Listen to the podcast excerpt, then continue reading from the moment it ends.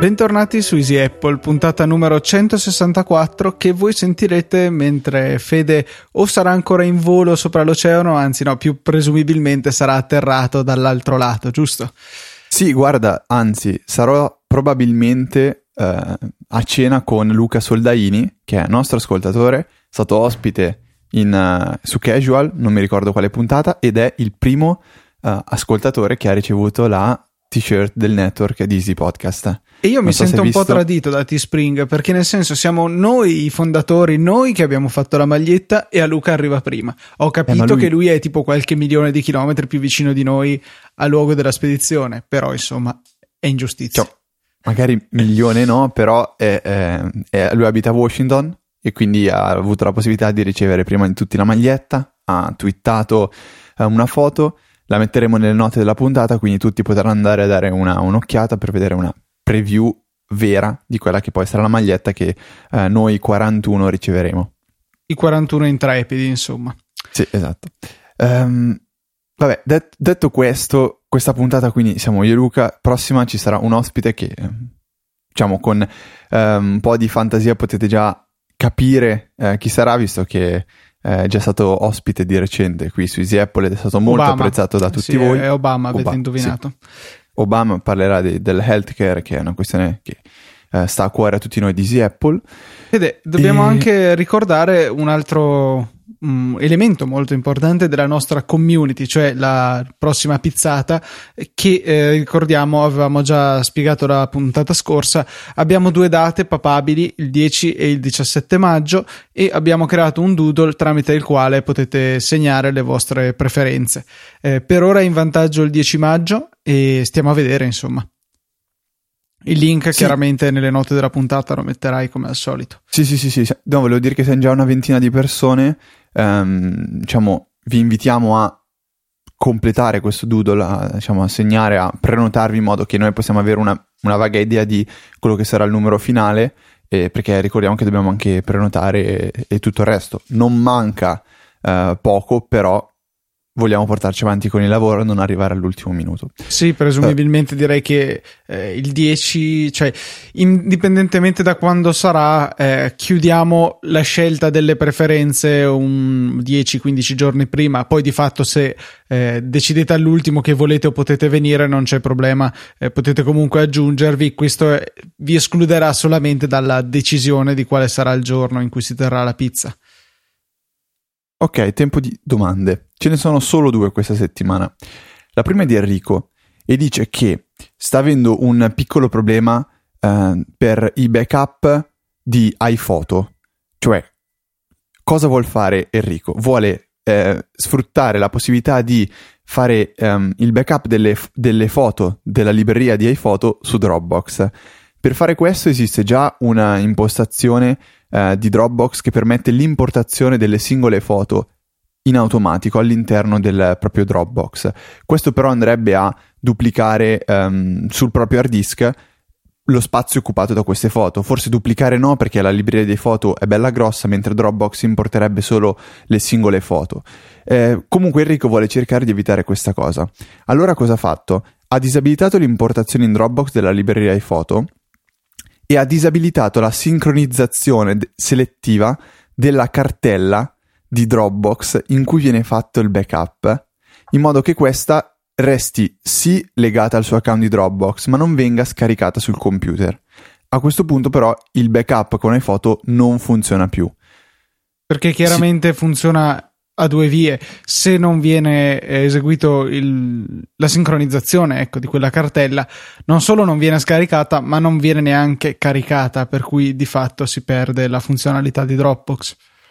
Ecco, una soluzione a questo problema penso che eh, non ci sia, perché per poter caricare il file su Dropbox eh, il Mac ha bisogno di eh, avere con sé quella cartella, la cartella in cui andare a caricare i file farlo, farlo con qualche metodo alternativo a me pare abbastanza impossibile. Non so se Luca tu hai in mente qualche idea. Una, no, purtroppo no, anche perché anche ammettendo di voler mettere l'intera libreria eh, di iPhoto, quindi tutto il suo bundle in cui salva tutte le foto e tag e tutti i metadati che tiene organizzati l'applicazione, è un po' andare in cerca di problemi. Ci avevo provato io per condividere una libreria creata ad hoc per creare un fotolibro con, in collaborazione con mio fratello, pur stando a distanza. E al di là dei tempi biblici per l'upload, poi si creavano problemi perché se andate a vedere quanti file ci sono dentro alla, eh, alla cartella di Dropbox, è una cosa, cioè di iPhoto,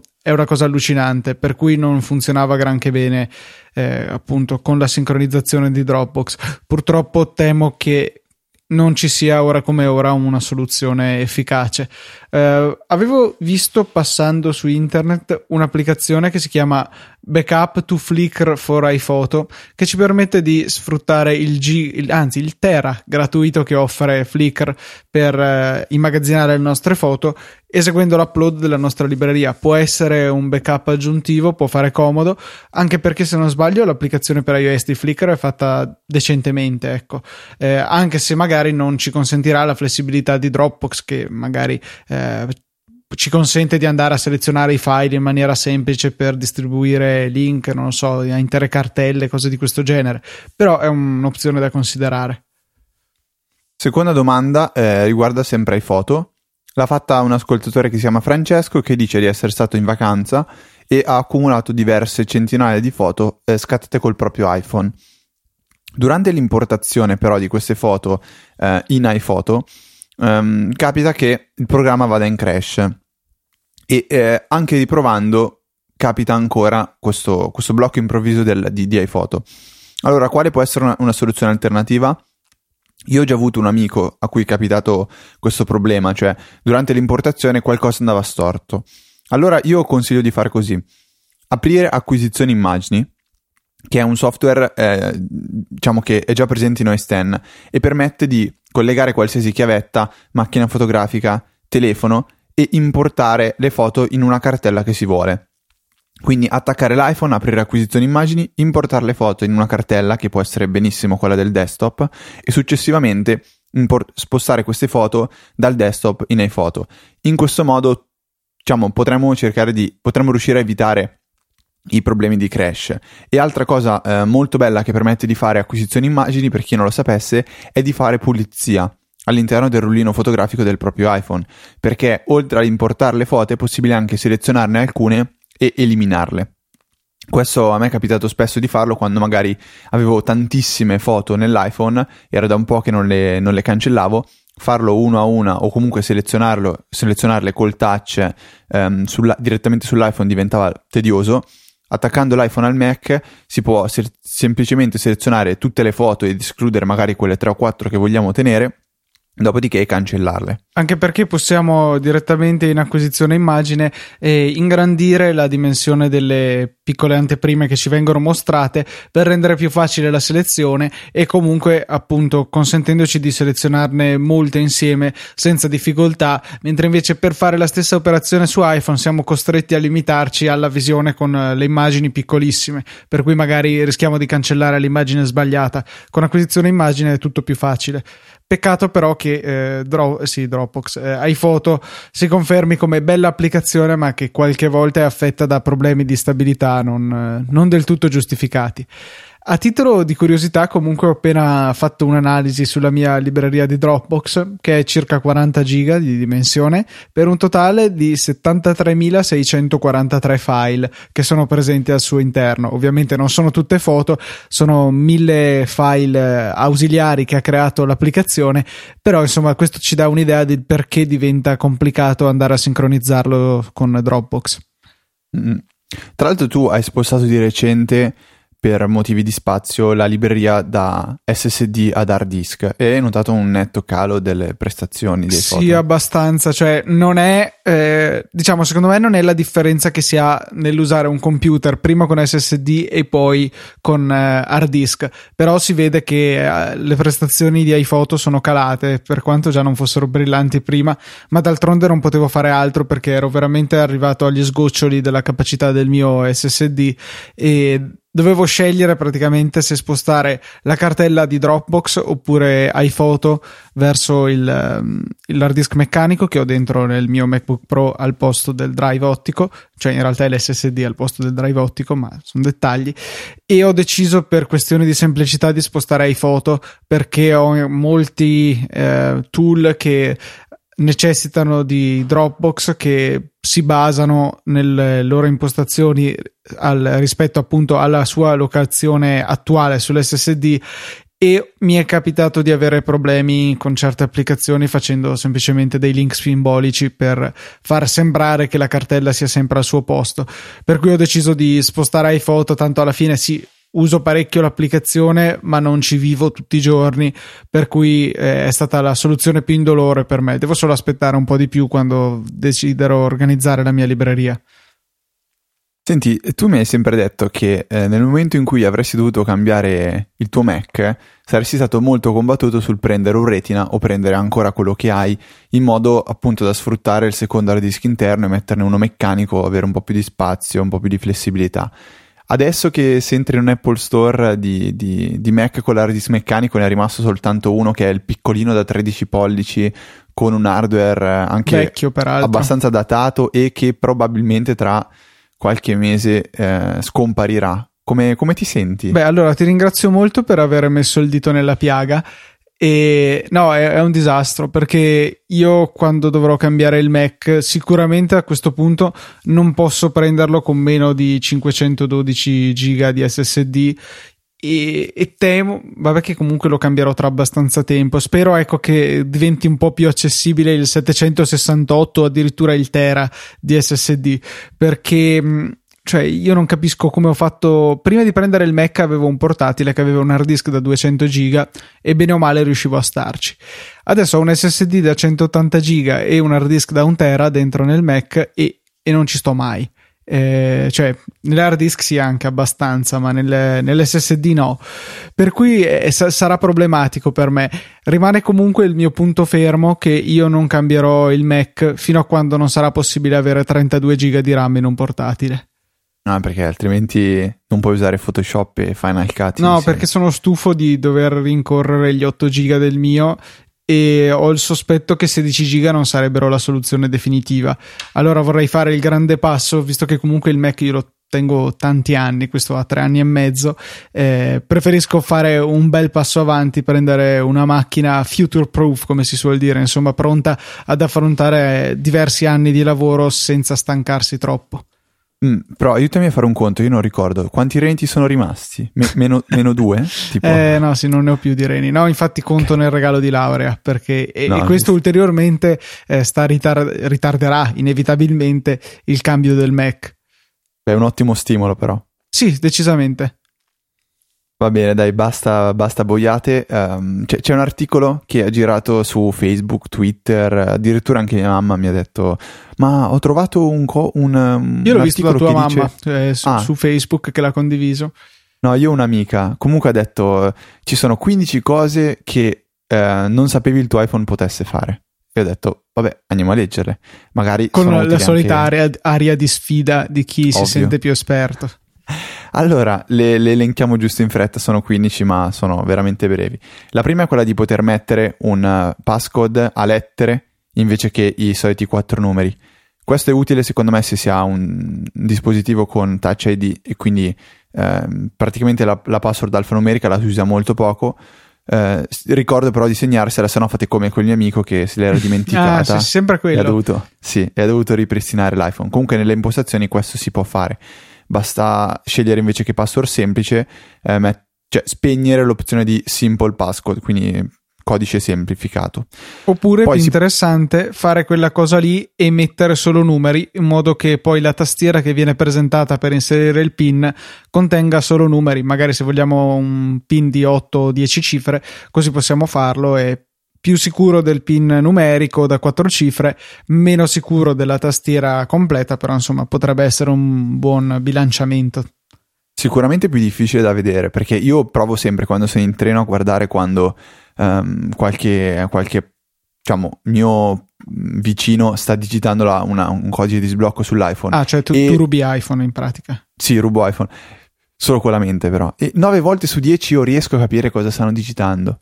E anche con gli Android, quando c'è quel codice di sblocco con le 9 celle e bisogna trascinare il dito per fare, diciamo, una sorta di disegnino, un ghirigoro, cioè è, fa- è facilissimo vederlo e cioè, no- non ha più neanche più senso come codice.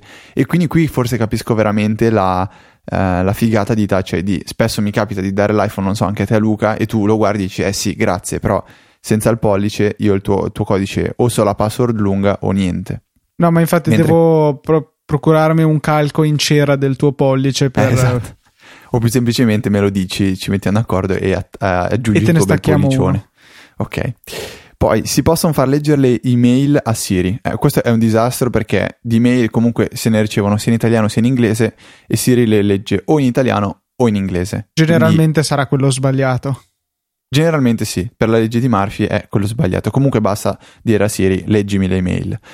Um, si possono vedere gli orari di invio e ricezione dei messaggi andando in una conversazione e facendo lo slide da destra verso sinistra. Questa è una cosa molto carina, però eh, personalmente la conoscevo già, forse me l'avevi fatta vedere tu, Luca. Sì, probabile. Questa è molto molto bella. Si può chiedere a Siri di eh, dirci quali sono i, gli aerei che sono sopra la nostra testa. La cosa molto mostrata... molto brutta è che funziona con Wolfram Alpha e per cui in italiano quindi, non funziona. Quindi con voi poveri uh, italiani non, non, funzionerà. Si può, vabbè, uh, scuotere l'iPhone per uh, diciamo richiamare la funzione undo quindi annullare l'ultima cosa che è stata fatta, che sia stata un cancellare o uno scrivere non cambia. Nell'applicazione calendario mettendola in orizzontale si accede alla lista, alla, alla, visione settimanale, molto molto bella. Vabbè, abilitare il caps lock eh, Vabbè, toccando due volte. A parte che nessuno dovrebbe mai farlo, per cui non diamo questo consiglio. Vabbè. Um, questo è, è, una delle funzionalità preferite di Luca, cioè mettendo, eh, attivando la bussola eh, mettendo l'iPhone in orizzontale si può richiamare la livella e quindi poter vedere se le cose sono in piano. Spettacolare. Mi, che... Mi ha permesso di eliminare un'applicazione dal mio iPhone. Esatto, e una settimana di recupero per ricordarti che lì non c'era più un'applicazione ma c'era un buco. Eh no, per fortuna era in una delle cartelle secondarie ah. per cui non, non ho sofferto più di tanto. Si possono disattivare tutti gli acquisti in app con un, eh, con un semplice switch eh, dalle impostazioni sotto la voce um, restrizioni. Poi se avete un iPhone nuovo potete fare le foto in raffica tenendo premuto il tasto uh, per scattare le foto. Poi vabbè, si possono usare mm. i, tratt- i, da- i dash, trattini lunghi tenendo premuto il tasto del trattino, si apre un menu a tendina si possono scattare le foto col, del pulsa- col pulsante del volume o con quello delle cuffie. Questa è quella che adesso scatenerò il putiferio. Eh, la mia detto che le piace tanto, che è poter attivare le vibrazioni eh, personalizzate. Questo è stato un po' un qui pro quo, nel senso che lei ha scritto su Twitter che ha scoperto, ha scritto, oh mio Dio, ho scoperto che si possono abilitare le vibrazioni eh, personalizzate. E come eh, previsto si è scatenato l'inferno e evidentemente è successo un putiferio totale. In realtà questa è una funzionalità ehm, carina, nel senso che si possono proprio, ehm, andando nelle, nelle impostazioni eh, del, della suoneria, si può attivare questa vibrazione personalizzata da associare solo a dei gruppi o dei contatti. Uh, in modo da capire quando c'è una, persona, una particolare persona che vi, vi, stia chiamando senza tirare fuori l'iPhone di tasca e per farlo comprerà una, una sorta di touchpad e lì voi toccando eh, potrete diciamo, fare una, sorta, una sorta di ritmica che seguirà la vibrazione dell'iPhone. E l'ultima invece che, wow, uh, penso che questa verrà annunciata anche questa sera dal telegiornale, mettendo l'iPhone in modalità aereo si ricaricherà più velocemente. Che io sono molto scettico riguardo a questo perché secondo me il consumo comunque, a meno che non stiate scaricando furiosamente in 3G o in LTE, è risibile rispetto a quanta corrente riesce a inserire il, il caricatore, per cui sì, mi lascia molto perplesso. Magari è vero per i primi punti percentuali, ma sicuramente non il doppio più veloce, come dicono nell'articolo. Io mi sento di aggiungere una sedicesima cosa che però non c'entra con l'iPhone ma c'entra con l'iPad ed è una funzionalità abbastanza nascosta ma che eh, quando l'abbiamo scoperta Luca ci ha decisamente migliorato la, ehm, la diciamo, il, il tapping sulla tastiera del, dell'iPad. Quindi eh, quando si vuole ehm, diciamo, scrivere una lettera accentata, ad esempio la E, non serve tenere premuto il dito sulla E aspettando che compaia la, eh, il menu a tendina e poi selezionare la E accentata. Si può semplicemente fare uno slide verso l'alto sulla lettera E. Quindi si appoggia il dito sulla E e subito lo si porta verso l'alto e si rilascia. In questo modo l'iPad in automatico metterà la lettera accentata E. Se lo si fa con la O, con la I, con la U o con la A, eh, succede la stessa cosa. E questo Interessante permette il fatto che questo funzioni solo con la tastiera italiana. Se avete Sì. quella inglese non funziona perché non hanno lettere accentate. Esatto, funziona solo su iPad e solo con la tastiera italiana. E questo comunque è un, eh, cioè, permette di risparmiare gran tempo quando si sta scrivendo con la tastiera eh, integrata dell'iPad. Su iPhone potrebbero inserirlo, questa funzione, però viceversa, perché dato che già quando premiamo E diventa automaticamente E accentata da iOS 7, che è insopportabile, potrebbero fare che scorrendo così verso l'alto si seleziona la E normale. Ma a me non capita per l'autocorrettore, intendi? Quindi... Sì, sì, perché tu non hai l'autocorrettore. Ok. Ehm, vabbè, andando avanti, co- cose belle, su- mh, come sempre la, la parte cose belle di questa settimana. Eh, è uscita la, la beta di Reader per Mac. Luca, tu mi hai detto che non l'hai provata, vero? No, perché in realtà uso talmente poco gli RSS su Mac che per quando mi servono continuerò a usare, eh, come si chiama, eh, ReadKit che avevo preso qualche tempo fa e malgrado tu ci sputassi sopra l'ho trovata un'app piuttosto valida eh, è un po' confusionaria forse per certi versi ma in realtà eh, alla fine non mi ci trovo affatto male. Per le quattro volte che uso gli RSS su Mac va benissimo. Eh, mi sono sentito comunque in generale un po' tradito da Reader io non ero un grande fan avevo acquistato tutte e tre le versioni all'epoca ma poi con la chiusura di Google Reader e la dipartita di fatto della versione per iPad ritornata solo di recente e di quella per Mac eh, me ne sono un po' fregato. Alla fine ho trovato delle applicazioni alternative che funzionano più o meno altrettanto bene e insomma uso quelle. Guarda, ehm, io un po' come te mi sono sentito tradito soprattutto perché Reader è un'applicazione che uso da sempre e adesso invece non è installata su nessun dispositivo, a parte questa nuova beta che ho deciso di provare e che è veramente molto molto simile alla versione per iPad di, di Reader, fatta bene con queste finestre che scorrono l'una sull'altra. Si vede che è una beta, nel senso che ovviamente l'icona è ancora quella vecchia e dei tasti non sono impl- implementati nell'interfaccia grafica, tipo tutti quelli della condivisione, bisogna andare a ricercarli da- dal menu in alto, menu servizi, da cui si può aprire l'articolo in Safari, condividerlo su Twitter, Facebook, cose simili. Per il resto l'applicazione è, è fatta bene, però come dici tu su Mac tendo a usarla veramente eh, molto poco.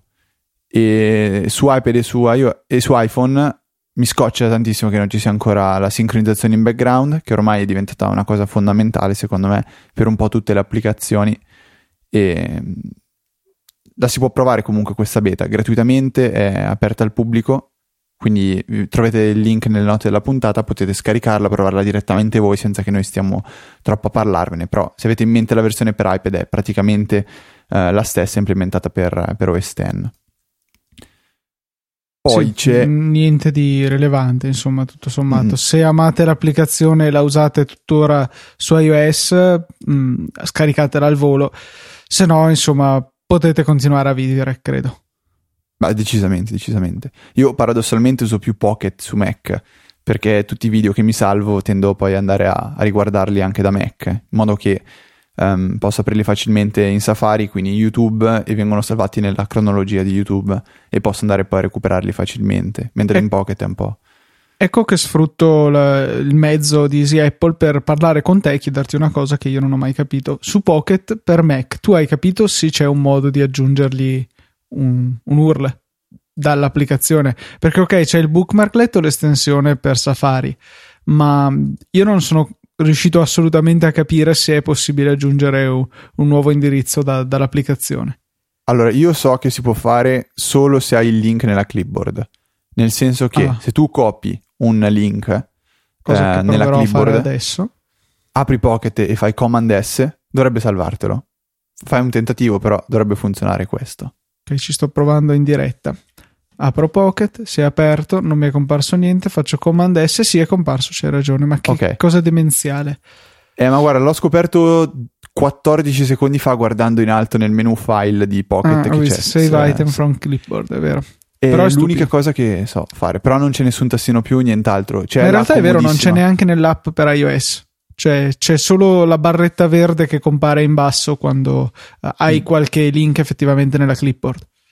Comunque sì, io ho installato sia l'estensione ufficiale per Safari, che quindi con un clic mi permette di salvare qualsiasi uh, link all'interno di, di, Pocket, però ho installato anche il bookmarklet che uh, posso utilizzare comodamente anche da iPhone ed iPad. Quindi andandolo a cliccare quando sto visualizzando una pagina su Safari, questa viene salvata all'interno di Pocket e funziona esattamente come l'estensione per Safari. Solo Ragione che... per cui appunto non ho la, l'estensione. Ok, no, io ce le ho entrambe perché comunque non so perché. Vabbè. Allora, c'è una cosa molto carina che ha fatto un eh, nostro compagno di, di, studi, Luca Giorgio Parravicini, che prendendo ispirazione da ciò che ha scritto Federico Viticci su Mac Stories in questa settimana, cioè il, personal, il poter personalizzare lo screensaver della propria Apple TV sfruttando um, If This and That e Instagram, eh, Giorgio ha riproposto questa funzionalità su Mac, quindi la possibilità di avere uno screensaver con le foto che eh, ci sono piaciute su Instagram o quelle che abbiamo scattato. Allora, per fare tutto questo c'è una piccola guida che adesso vi andrò a illustrare, ma che troverete nelle note della puntata ed è eh, sul blog di, di, di Giorgio. Allora, principalmente dovete fare questo: avere un account di If This Then That e attivare una ricetta che troverete sempre all'interno della guida di, scritta da Giorgio, che vi permette di salvare tutte le foto a cui mettete mi piace su Instagram all'interno di una cartella in Dropbox.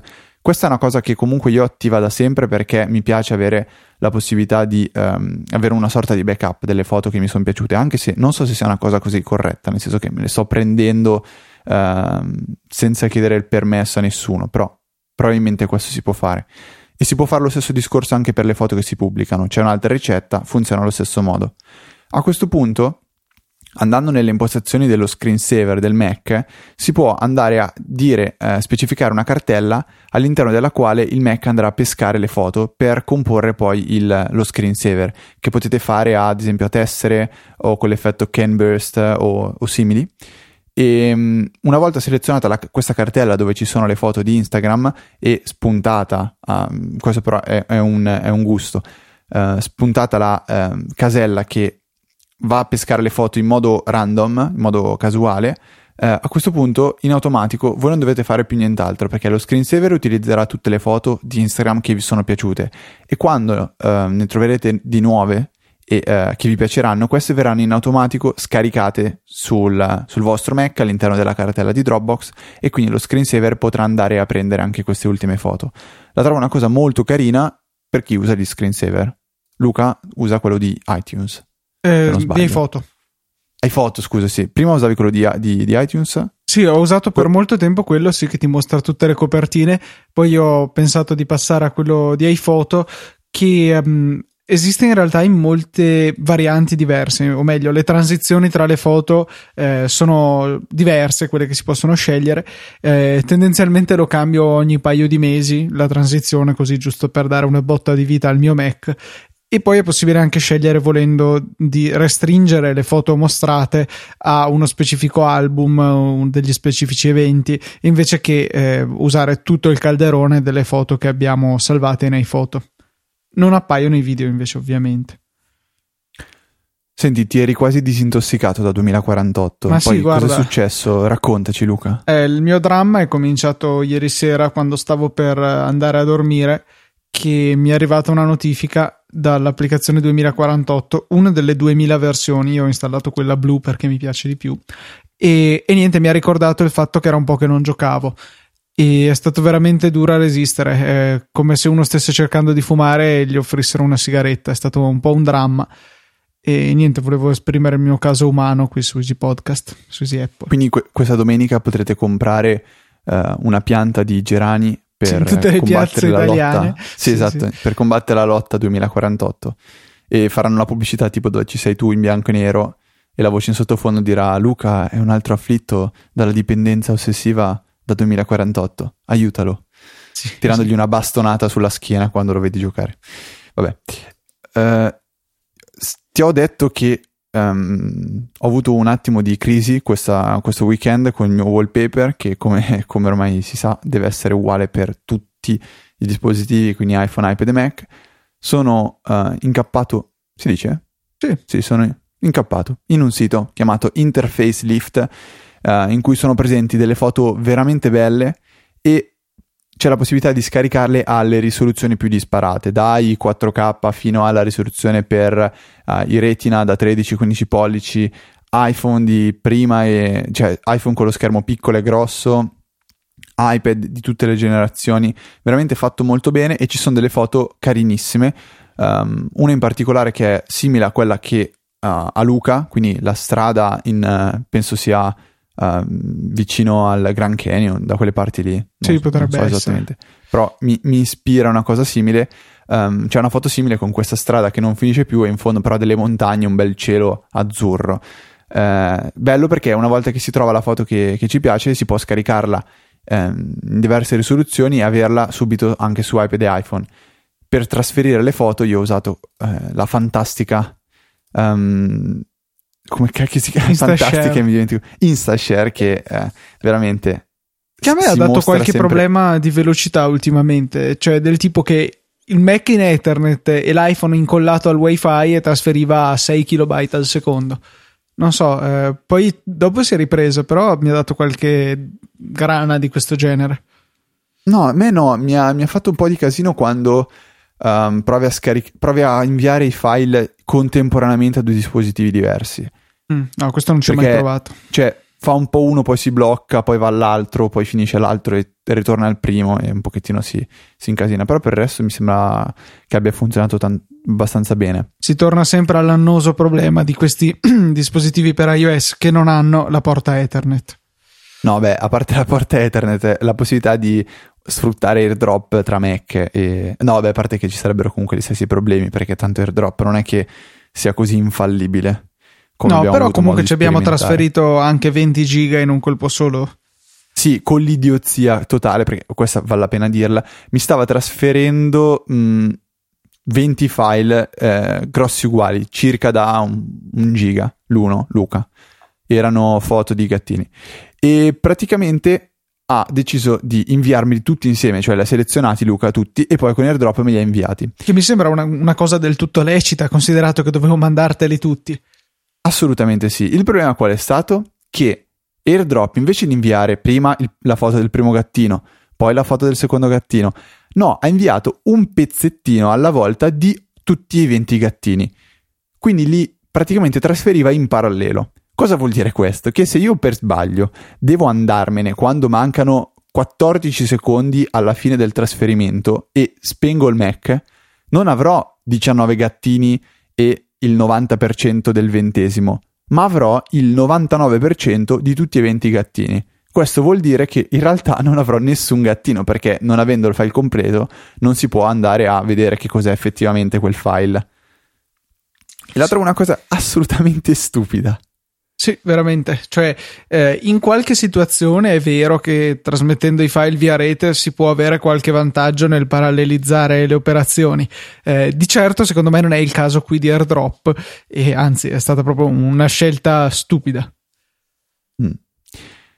Hai provato a usare ti.me? No, ho solamente aperto il sito, ho visto che è molto bello e ho deciso che tutto sommato non avevo voglia di scoprirlo. Mm, perché t.me è un sito T- che... triplai.me ME. Ah, ah così, così capisci meglio in effetti. è un sito che vi permette di calcolare il tempo che avete um, usato per guardare delle serie tv. Il sito è fatto benissimo, voi l'aprite e eh, l'unica cosa che dovrete fare è iniziare a scrivere qual è la prima serie tv che avete visto. Eh, ci sarà un autocompletamento, quindi potrete poi selezionare quella esatta che vi verrà proposta, dopodiché vi verrà chiesto quante stagioni avete visto. Qui ovviamente è un po' approssimato, se ne avete viste due e mezzo, segnatene due o tre, mh, diciamo più o meno ci, ci siamo. E funziona um, benissimo anche usando solo la tastiera, ci sto provando in questo momento. Sì, sì, sì, sì, tastiera, invio poi su e giù per spostarsi all'interno del, cioè cambiare il numero delle stagioni viste, poi ancora invio e questa stagione verrà aggiunta e in cima al sito ci sarà un contatore che vi dirà quanto tempo avete speso a guardare um, serie TV. Io ho superato decisamente i 30 giorni e uh, la cosa bella è che t.me eh, terrà in, in, memoria diciamo la, le, le, vostre serie TV aggiunte. Uh, penso che tramite i cookie po- abbia la possibilità quindi di tenersi in memoria la, la, diciamo, chi siete voi. Um, ovviamente se lo fate prima da iPhone, poi da, da, iPad e poi da Mac, ogni volta dovrete ripartire da capo. Però è un sito molto carino, una volta diciamo, completato vi, vi, verrà fatto vedere quanto tempo avete appunto speso a guardare serie TV e potrete condividere il risultato su Twitter oppure non so, potete mand- metterlo su Facebook e, e um, voi a mano scrivere quanto ci avete impiegato. Veramente molto carina, sfrutta eh, le API di Tract che è um, un, un, servizio tipo IMDb eh, a cui si appoggiano tante applicazioni, tra, tra, cui ITV Shows e Infuse, e che a me piace moltissimo. E quindi vi invito a, a andare a guardare anche tract.tv. Te sei già arrivato a un anno passato a guardare serie TV, ci manca poco ancora. No, no, no, no, ho detto sono a poco più di 30 giorni. Ah, beh, Però, scusa, è impossibile, cioè, sono conta... io a 23. Eh, ma non conta che ho visto tipo How Met Your Mother tre volte, una cosa del genere, quindi... Però Vabbè. più o meno sì, sono sopra i 30 giorni. Perché io non ho visto, ad esempio, Chuck che tu hai visto, non ho sì. visto finire Fringe e qui, e qui, bordati qui, di dovre- fischi. Esatto, dovrebbero partire gli insulti. E ehm, non so cos'altro hai visto tu. Tu avrai messo tipo Top Gear. Sì, e, e Top Gear però ho messo solo sette serie perché non, ho, non l'ho finito di vedere. Prison Break l'ho visto tutto e mi è piaciuto. Sei già arrivato dove provano la, la nuovissima 500 Top Gear o cosa? Sei partito dal 1400? No, no, no, no, sono partito dai giorni nostri e sto andando a ritroso. Tanto non è che c'è una storia. Beh, insomma. No, no in senso, ok, sì, in quel senso, però le, vedere l'evoluzione. Io sto guardando l'involuzione delle macchine invece. L'involuzione delle macchine, fantastico. Volevo parlarvi invece di una mia piccola esperienza, eh, mia e di mio fratello, peraltro. Ci è capitato a entrambi nel giro di un mese di doverci fare sostituire l'iPhone. Tutti e due per problemi eh, eh, eh, alla fotocamera. Cos'hai, Fede? No, niente. Volevo soltanto esprimere il. il come si dice? Beh, quello, quando il, Fede il avrà deciso degli ascoltatori. Beh, comunque, eh, entrambi i problemi alla fotocamera. Lui gli era comparsa un, una foto che gliel'aveva fatta per due terzi coperta da una macchia viola e a me invece era comparso un punto viola, una piccola area, eh, evidentemente qualche schifezza sul sensore che mi rovinava tutte le foto. Eh, siamo entrambi andati per altre due Apple Store diversi, ce l'hanno cambiato senza particolari problemi, ancora in garanzia e ehm, entrambi poi abbiamo provveduto cioè anzi abbiamo provveduto in, prima di andare all'Apple Store a fare un backup su iTunes e eh, poi una volta tornati a casa ripristinare questo backup. Qui parte subito un suggerimento che secondo me è molto importante in questi casi, che quando fate il backup su iTunes appunto sul computer, quindi non tramite iCloud, cosa che ci consente chiaramente di velocizzare nettamente i tempi del ripristino e per riavere l'iPhone operativo. Eh, eh, criptate con una password qualsiasi il vostro backup. Eh, una lettera sola va benissimo. Eh, perché il vero scopo, secondo me, di questa criptazione è di ottenere una funzione che non è normalmente disponibile con il backup, cioè il fatto che l'iPhone vada a eseguire il backup e poi anche il conseguente ripristino anche del portachiavi del keychain che ha al suo interno. Questo significa che non dovrete andare a reinserire tutte le password per tutte le mail, tutti gli account e tutte le applicazioni che eh, come sarebbe buona norma fare, vanno a salvare le password, i token di autorizzazione e cose simili nel keychain di sistema. Solo facendo il, eh, il backup protetto da password, questo è possibile. Eh, se volete sapere il perché, vi, potete leggervi il documento di Apple dove ha parlato della sicurezza di iOS, spiega abbastanza bene il perché.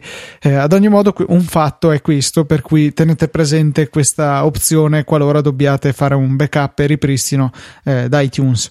Altra cosa, a entrambi sembrava, guardando il telefono, che eh, iMessage e FaceTime fossero regolarmente funzionanti, mentre in realtà a entrambi era sparita la possibilità di inviare e ricevere eh, messaggi dal numero di telefono. Si vede che il cambio fisico del device ha creato qualche difficoltà in più, per cui non c'è nessun'altra soluzione se non andare a spegnere sia FaceTime che iMessage e poi farsi riaccenderli. Eh, nel, io ho fatto nell'ordine iMessage e poi subito, cioè indietro FaceTime, attiva anche FaceTime.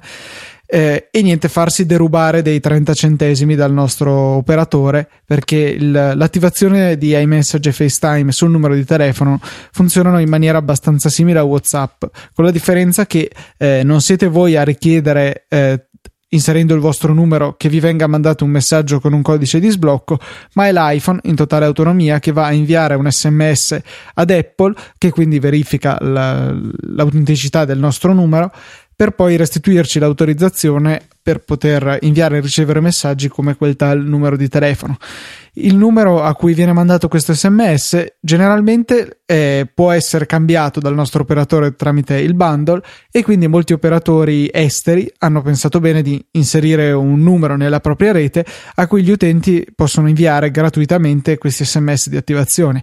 I nostri simpaticissimi operatori hanno pensato bene di evitare questa ulteriore complicazione per loro e quindi a noi tocca inviare ogni volta un messaggio in Inghilterra che quindi ci costa qualche centesimo in più rispetto a quelli che generalmente sono inclusi nei piani telefonici. Sì, aspettando che scompaia eh, il roaming, tipo da luglio 2015, se non sbaglio, ne... essendo l'Olanda in Europa dovremmo sì, mandare questo eh, messaggio. Soprattutto visto che è in Inghilterra, ma ci fa piacere il tuo tentativo, Fede. No, no, no non va mandato. Io sapevo Più che non 44 è il.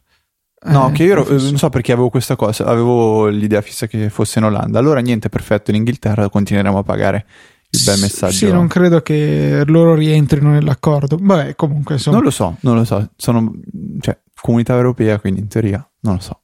Va bene, qua credo che ci sia Andrea Latino che si sta rivoltando alle cose ah, che stiamo dicendo. Vuoi. no, beh. No, anzi, Andrea, sei, sei, una correzione da farci. Anzi, se qualsiasi ascoltatore magari più informato può tranquillamente farcelo sapere. Così la prossima volta eh, Luca rettificherà. Sì, avremo un episodio speciale di Easy Geopolitica. Mm-hmm.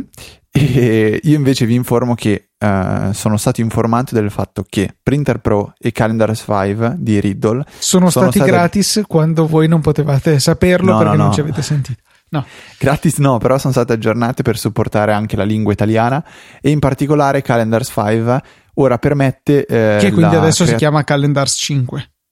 Calendari 5. Ah, giusto. Ora, Calendari 5 vi permetterà di uh, creare dei nuovi appuntamenti con il linguaggio naturale direttamente in italiano. Quindi non dovrete più stare a scrivere Friday 5 pm, Luca, Easy Apple, ma potrete scrivere direttamente uh, venerdì alle 5 uh, eh, Easy Apple con Luca, una cosa del genere. E dovrebbe funzionare eh, sono stato pregato di uh, magari far avere un feedback al team di Riddle, quindi se qualche ascoltatore che usa Calendars 5 o che vuole approfittare dello sconto del 55% che c'è in questi giorni e acquistarla e poi farci sapere magari come va questa applicazione così che noi potremo, uh, possiamo rigirare il feedback al team di Riddle e a loro fa sempre molto piacere. Io e Giacomo Lazzarini stiamo lavorando alla, mh, mm, per rendere disponibile queste applicazioni anche con il riconoscimento in lingua veneta. Ok. E, vabbè, io qui mi trattengo, al, cioè proprio faccio uno sforzo grandissimo e non dico niente. Va dico bene. però che uh, penso che la puntata sia giunta al termine. Sì, direi di sì. Abbiamo alla fine trovato anche questa volta diversi argomenti interessanti, delle lezioni di vita con la possibilità di fare il backup criptato su iTunes e insomma. E altre anche boiate setti... come quelle che ha detto Federico. Esatto, sì, sì, proprio. Okay. Questo era sottointeso, l'hai detto tu e io non ho detto niente. Infa- no, infatti mi, no, mi sembrava che nell'aria. Va bene, dai. Allora, niente. Eh, buon viaggio a Federico, che sarà appunto, eh. come dicevamo, negli USA eh, la, quando voi sentirete questa puntata e, e, lo sarà anche alla successiva per cui vedremo di organizzarci diversamente. Vi manderò delle belle foto da, da, dagli USA ok. E finalmente potrò parlare nella, nella, mia lingua natia. Ah sì ho capito certo. Eh, non aspettavo altro. D'accordo. va bene. Allora un saluto da Federico. Un saluto da Luca. E Vi sentirò settimana prossima alle ore 5 venerdì con una nuova puntata di Easy Apple.